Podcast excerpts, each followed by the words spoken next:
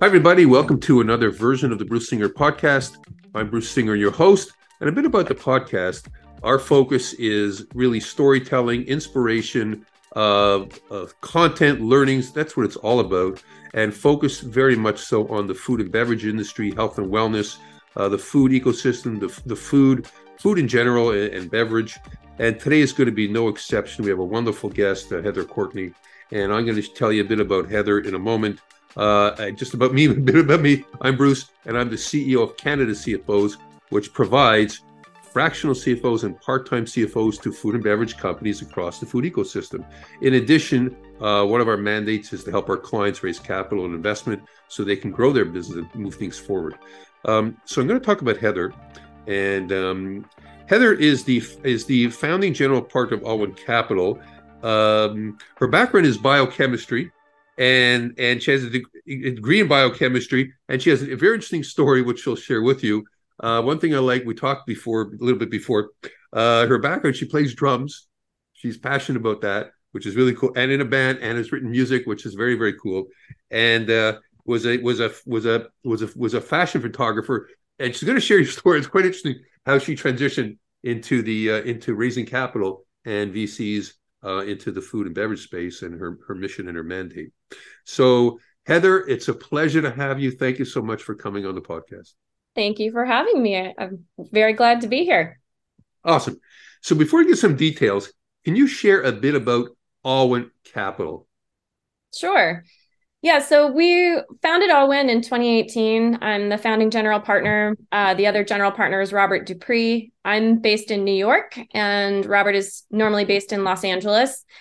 We are a globally focused impact venture capital fund. Uh, we invest in pre seed and seed stage in, uh, companies, and we invest in companies that are revolutionizing the future of food, materials, and pharmaceuticals through biotechnology. And what we're really looking to do is find better and more efficient ways of producing regular consumer goods and getting products to market than using animals as machine parts. So we're looking to remove animals from the consumer supply chain and build in efficiencies and sustainability in our, our food, fashion, and materials. Awesome. Sector. Awesome. Cool. I love that. Okay. So let's talk about that's where you are today. I'd love mm-hmm. you to share your story because I don't know if it was like that when you start, uh, you know, you know, we graduate high school. It, there's a story that takes place. Usually things happen, right? Mm-hmm. Uh, walk, walk us through that. Walk us through your journey. Yeah, I mean, I got a, I was very passionate about, you know, creating change for the for future generations and for making the planet a better place to live for animals and people. I originally decided that I wanted to be a veterinarian because I thought that that was a just an inspiring, you know, career that I was going to have for years and years. And I went, I was pre vet in university, and uh, I got talked out of being a large animal veterinarian by an equine veterinarian, and he told he told me if you ever want to do anything in your life, don't follow this career path. So he scared the bejesus out of me, and I decided that I was going to pursue um, pharmaceutical research because I was super interested in how the brain worked and the sort of biochemical reactions behind all of the all of the decisions that you make on a daily basis. So I got a degree in biochemistry. I started out doing pharmaceutical research early and then I hit a wall where what I wanted to do with my life did not line up with how I lived my life. So I've been a vegan for over 27 years. Uh, an animal rights activist and environmental, you know, activists from from that far back. And in order to get drugs to market, you have to initially test pretty much everything on mice, rats, or other small animals. And I couldn't figure out how to make those two parts of my life line up. So I shifted gears completely. I went back to school and I ended up getting a degree in photography and visual communication worked in fashion and branding for food and beverage, um, lifestyle fashion companies for over a decade in New York, and was you know talking to a friend, and we realized that there was something that we just wanted to do more with our days on this planet, and so. I thought back to a lot of the the things that I was really passionate about when I was young and and the way that I want to see the future and realized that there was this opportunity in early stage investing to create companies that could truly create revolutionary change for future generations. And so that was kind of where the the uh, the idea behind Alwyn was born. And I started as an angel investor. My partner Robert came on. We invested together. We invested our own capital from 2018 up until recently. And we decided that we would launch our first fund this year to focus on getting a lot of these pre seed and seed stage companies up and off the ground and help them raise their next round of capital. Congratulations. Congratulations. That's awesome. You know, eventually, eventually became, well, it became, you brought everything together to your passion just took over. And that's really was because you had little bits here, little bits there, right? Right. And eventually it just, you just carved out, it carved out your following. And uh, that's, that's awesome. Okay. It's funny. My mom used to tell me, she's like, you know, that degree in biochemistry is going to come in handy for you one day. And as soon as, you know, cellular agriculture became a thing and we started looking at more and more deals that were based on really hard science, I realized that having a degree in biochemistry really helped me understand a lot of the early, the early bits. Like I never did, you know, molecular biology, um, never worked with cell culture, but I have a background, a basis in enough science that I can get through the first couple of rounds of diligence in a technical analysis. So that that helps out a lot. Because really, it, it like if you this is where we are today. Did you know, like when you did the degree, this is what's happening to like cellular agriculture. Uh, I mean, salmon making making fish without the fish, or yeah. what, do you call it? Something fermentation, cell cell based. It, it, and I, I believe we are just at the. We're not even at first base here. That's my belief. We're just starting and uh, because if we don't, you know, there's going to be a much bigger problem. So, um, so I want to ask you, why why is uh, there's a number of things I want, I want I want to talk about animals and why why is this so important? Taking animals out out of the food system because some people love beef and you know, and uh, the leather shoes, you know, and you know how it is, right? You got to get a great. Yeah, I mean, there's you know, there's a cultural there's an, a, cultural impetus built built into humans to consume, you know, um, animal based products right? It's it's part of a lot of food culture for a number of different societies. Here in the US it's very much you know and in Canada I'm sure as well you know it's meat and two veg that's what's on your plate. That feels like a well-rounded diet now, I mean, there's been a lot of people that have moved more towards plant-based living in, you know, the past decade, and we're big fans of that. But one thing that we we recognize is that it's very difficult to get people to transition to plant-based when they feel like they have to give up something.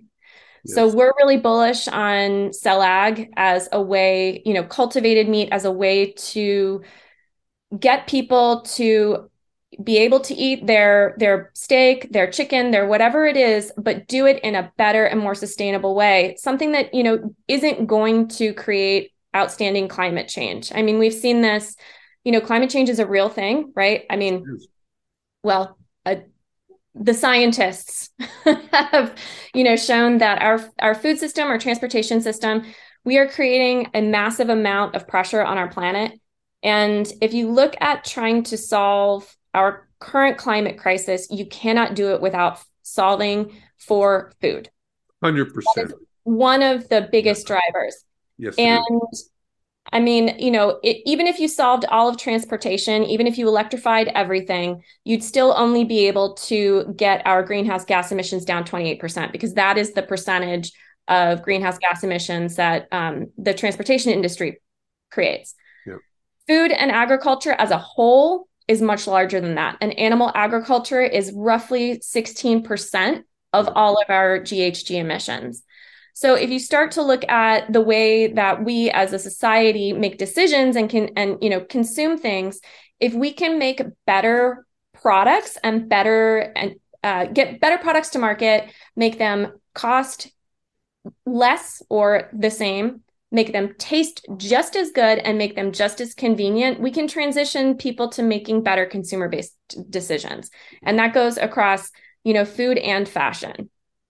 Interesting. And then the third part of our portfolio is really the pharmaceutical piece, which is, you know, near and dear to my heart.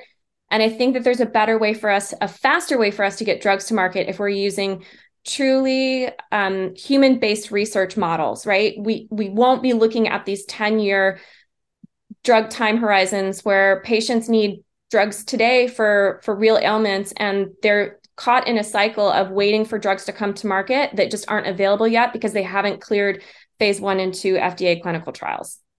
So there's an opportunity to build in efficiencies in the way that we make food, materials, and bring drugs to market. But there's also a way for us to build sustainability into that whole system all, as well. All at the same time. Yeah. And I just came back to food, and you're not going to fix the the the net zero, carbon zero, you know, without without fixing the food. It's it comes hands in hand. Mm-hmm. Food, tech, food, food and beverage is clean tech. You know what I mean? it is part of it. It is. It is. Mm-hmm. That's a fact. And it's not just it. it you know, it, that's awesome. So let's talk. So let's share now. Let's talk about Alwyn Capital, and and talk about all this ties in uh, because you are you are in the investment business. You are in the venture capital business. You raised a fund. So what we are raising a fund right now. We have not closed it yet. Raising a fund. Okay. Yeah. Okay. I, I, like to. I'm optimistic. I like your optimism. It's, ha- it's, happening. You're doing it. Look, you're awesome. You're doing it. Okay. You're doing it. Um. So what? So I, I'm an entrepreneur. I'm a. How do I? How? What should I do now? How does it affect my my my ideas and my business? Like what? What? Should, what do I need to know if I'm an entrepreneur about raising capital? because this is the audience that's going to listen to this, you know, right? In the Canadian, and I want uh, Canadian's a whole different system than U.S. I'll, I'll share that with you in a few moments. Okay. Uh, well, first of all, if you're a Canadian-based entrepreneur and you're working in alternative protein, you should know about Protein Industries Canada. Hundred percent. Hundred percent. Uh, so that is my first piece of advice: leverage the grant funding that's available to Canadian companies because it is it is not available in the U.S. We no, don't see the same level of government backing that we we see in no, Canada it's very different. And most of the startup in Canada is government is government funding. Mm-hmm. A lot of it, if you have government funding, a lot of the startups. But let's talk about let's talk about Allwood and and how can so how can you help? Like what, what what's going on? How, what what can investors uh what should investors do? How can they access funding? Because when they get to a certain stage, it's no longer government. I'm I'm not talking. It's all North America, but in Canada, it's no longer government funding. Only goes so far. Right. Then it's the next step. Well, for the investors in the audience, it's an incredible time to put money into the alt protein market. Uh, you know, valuations have come down considerably over the course of the last, say, eight to 12 months. Um, for the entrepreneurs in the audience, it's a tough time to raise capital, but deals are still getting done. Yeah. And I think that one of the things that entrepreneurs have to remember in this sector is that yes, it is, you know, climate tech, 100%. Yes, to your point, it it is clean tech as well but we are also creating you know we as an industry are also creating a physical product and we have to remember that at the end of the day we are selling food it has to taste good it's got to be priced right and as a food company you have to focus on creating revenues and so we saw a lot of companies that were raising capital that had you know they were pre-revenue and they were asking for tech valuations and there was a lot of generalist investors that came into this space and were willing to give those tech valuations to early stage food companies. And we saw valuations get a little out of control. So if you're an early stage entrepreneur right now, raising your first or second round, one thing to really keep in mind is if you're pulling you know comps off of PitchBook and you're trying to price yourself based on a company that was maybe at the same stage as far as technical milestones 8 or 12 months ago and you're looking at what they raised their round at, you need to discount what you're asking for because okay. the environment, the macroeconomic environment is just not the same. The fundraising environment is just not the same as it was a year ago. So be smart, have a real path to profitability, be able to show what you're using, what you need this money for, and where you're going to be able to get to, you know, in 12 months, in 18 months extend your runway as far as you possibly can. And that means that a lot of times these young entrepreneurs have to make really tough decisions. They've got to cut their capital, they've got to cut cash burn, which means in large part they have to cut their overhead and their employees. So some people are going to have to get laid off. If you can't cut your cash burn in a meaningful way and really get extend your runway, you're facing a very very tough environment and you may not make it. So those are they're hard decisions and they're hard hard recommendations, but they, you know, in order to really get through this, you've got to be smart about how you're using money and how you're spending money. Very valuable point. I just want to back up for one second. You said something. Is it pre-revenue or or or the attraction is there should be at least maybe a million? Because I always hear this thing, oh, uh, if you're not doing a million, don't talk to me right now. You know what I mean? Mm-hmm. Is there a certain amount of like is, is it to make it attractive? there needs to be some revenue there. Like it can't be just just just Um, or, or is it or is it? you know, Like, so I mean, yeah. you know, really in the pre-seed and seed stage environment, you know, you need to show a product market fit. You need to have, you know, some sort of metric to show that the consumer is ready for your product. Okay. Um, but in in pre-seed, a lot of times we see companies that don't have revenues, but they've got a really strong, you know, R&D team. It's an R And- it's an R and D company, right? But the thing is that they're pricing their company at a very early stage. The smart smart entrepreneurs are pricing their companies based on where they are right now. If they've got a strong team, they've got, you know, some IP, but they don't have a product ready for market yet, don't value your company at 30 million dollars. Okay. So that's kind of the lesson there is is price your company for where you are as far as like how much how much you're going to have to raise in your next round how much you're going to have to raise over the life of your company in order to get to profitability or to get to acquisition. You know, we saw over the course of like the last two years that it was growth at all costs. And investors were willing to put money into companies just to kind of get to the next round and get to the next round and get that valuation markup. We're not there anymore. That's not the funding environment. The funding is, you know, it's slow and steady growth and show how you're going to get to your next you know KPI that really shows that you're going to get that valuation markup on your next round and figure out how to get to profitability. like a series of wins. So if a comp, I'm just curious, if a company comes in at the beginning and they come with a, a what I call a pie in the sky valuation, Mhm. you know, uh, in, in this environment, would, would the investment community negotiate with them, where basically just they just like like forget it, move on? Like, is there because because one of the biggest fears that my my clients tell me is, will I blow them out and not be able to go back?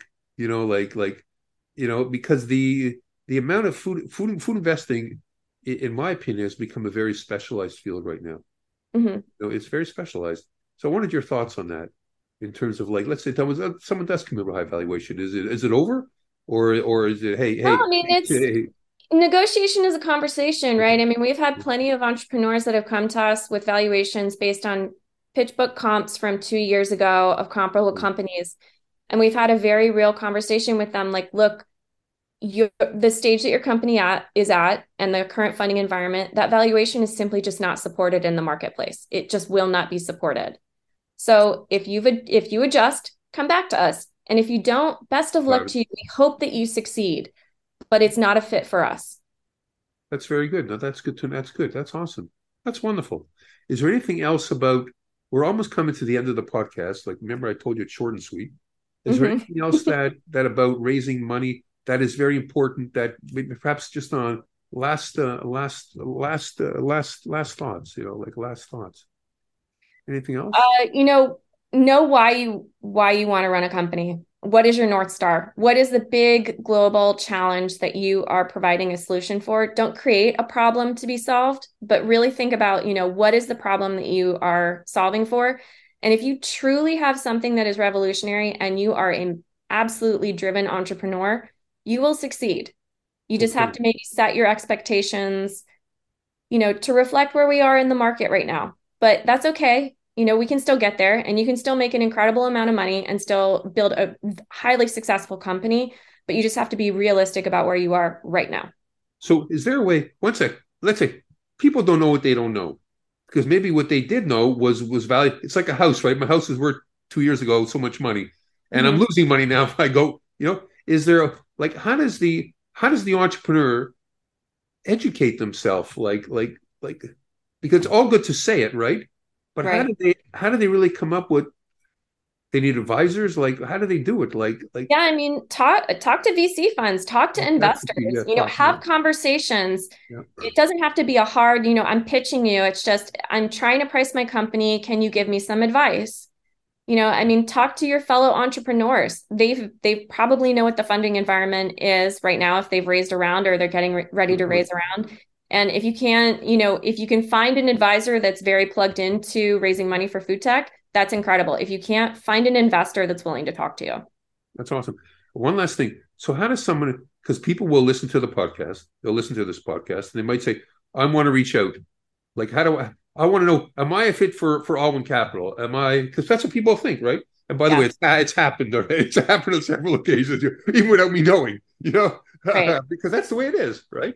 Uh, so, what what's the next step if somebody does want to connect with you or does want to uh, find if so they're the fit first, for Alwyn? Yeah. The first question is, are you a fit for Alwyn? So yeah. ask yourself, are you removing animals from the consumer supply chain? Is that your company's mission? Do That's you number one. That is okay. that what you're doing? Then yes, you know, let's have a conversation.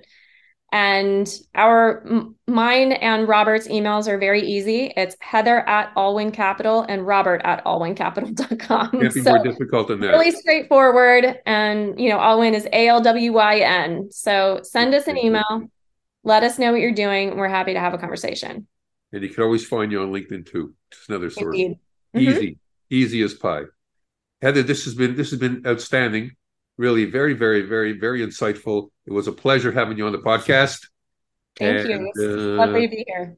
And uh, you're making a difference and making a change because, uh, and these are much bigger topics too about the animal. You, you could talk about this for hours, you know, but it's really, really important on what's uh, your, uh, cutting edge. And that's awesome, you know. Yeah, we're you know creating a brighter world for future generations, and that's what we, are setting out to do. We have to. Everybody, yeah, have a wonderful day and we'll get you next time on the podcast, the Bruce Singer podcast. Take care. Bye bye. Thank you. Thank you, Heather.